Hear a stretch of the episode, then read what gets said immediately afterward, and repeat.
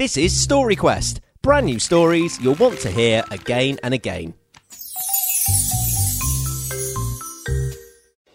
The Farm Unicorn.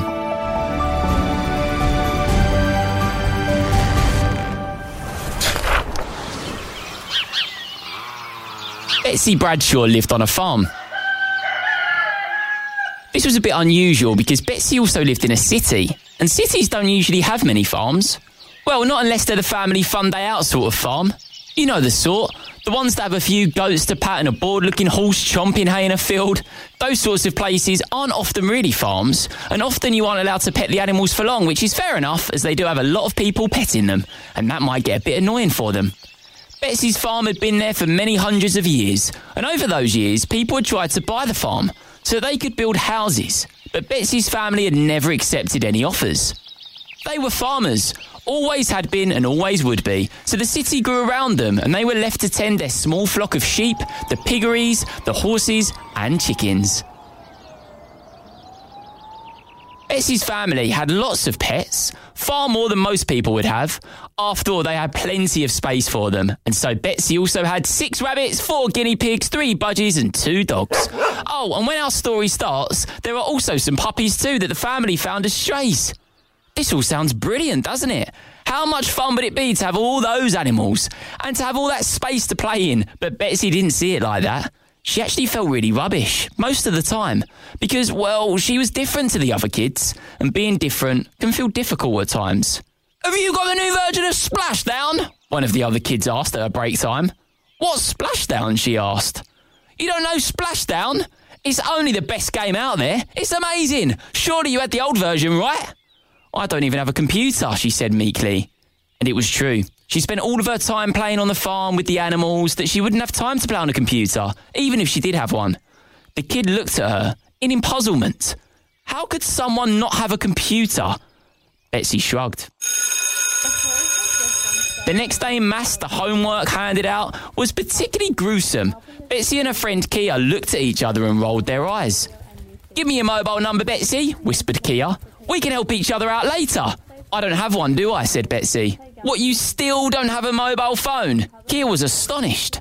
But how do you let your parents know where you are and all that? They always know where I am. Here, or at the farm. That farm is weird, said Kia, and then quickly apologised. It had popped out, and she didn't mean to hurt her friend's feelings. Betsy sadly said it was okay, but it was upsetting. She was fed up always being the one without the latest tech, who hadn't seen the scary TV show that everyone was raving about, and who never went anywhere or did anything. It made her feel lonely, and the others gave up talking to her or asking her anything, as they knew that she wouldn't have a clue what they were talking about. Now, not that Betsy would have known, but the latest viral sensation was news that a unicorn had been found in the wild. People would post blurry videos on the internet. TV shows appeared with experts talking about where on earth it might have come from or if it even existed at all. Betsy was having a particularly lonely day when she overheard the others talking about it. They say a unicorn was seen in our city. Can you imagine? How cool would it be if it came to your house? Betsy had an idea. It was a really bad idea, in fact, but she suddenly saw a way to make herself seem more interesting. She opened her mouth and found the following words pops out. Oh, I forgot to tell you, it came to our farm and my dad managed to capture it. You're joking. Why didn't you tell us? There were shrieks of excitement. You didn't ask, it's in the barn right now. But what's it like? Wow, a, a real unicorn? Mr. Perkis, the teacher who had overheard this, was amazed and thrilled as the rest of the children. This is phenomenal news, Betsy. He rushed off and did something that, if Betsy had known, would have made her own up to her lie right there and then. He phoned the farm immediately and asked to speak to Mr. Bradshaw. I heard you've had something rather new arrive at your farm. Mr. Bradshaw thought the teacher was talking about the puppies and grunted in acknowledgement. Would it be possible to bring the children to see? They're so excited. Well, I don't see why not, he said, rather confused at the teacher's hysterical voice. They'll never have seen anything like it in their lives. What an opportunity, thank you. We shall be over after lunchtime. Mr. Bradshaw heard the click of the phone go down and was really quite puzzled. Surely some of the children would have seen puppies before. Well, city folk were strange ones after all. Mrs. Bradshaw thought it would be lovely to have Betsy's class to visit, Betsy never bought any friends home usually, and so she started to bake some cakes and biscuits and poured big jugs of lemonade for their visitors.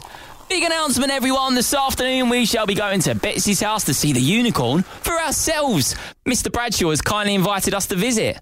The class went mad, whooping and cheering and hugging Betsy. Betsy felt sick. But it was so unusually nice to be the centre of attention, she found that she couldn't say a word to put things right. Even as they packed into the coach to travel to the farm, Betsy's mouth was dry, and she could only listen to the babble of voices talking about unicorns.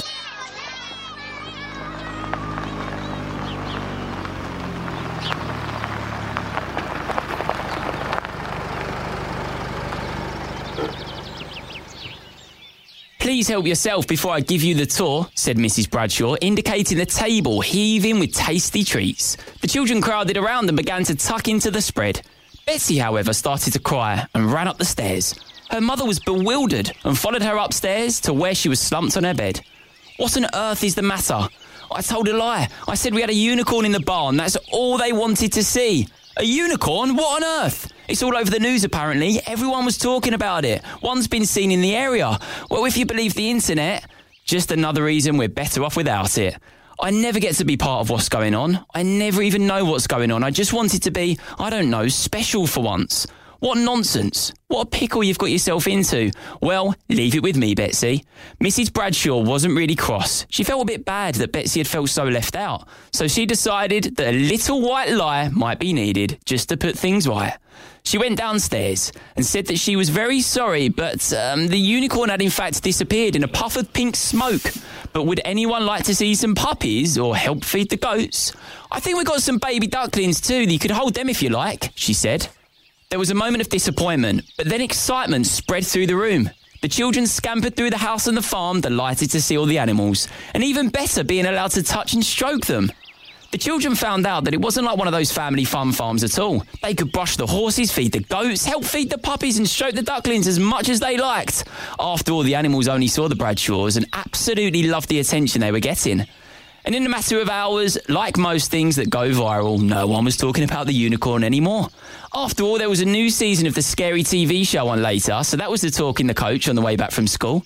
And Betsy vowed never to lie again. She didn't even want to. She realised that just because her life was a bit different, it didn't make it any less interesting than other people's lives.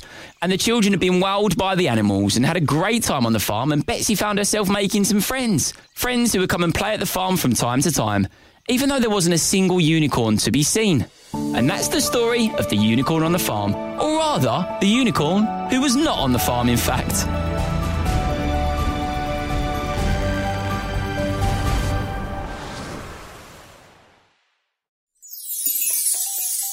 Thanks for coming on a story quest with us. If you like that story, make sure you're subscribed to the podcast so you never miss an episode.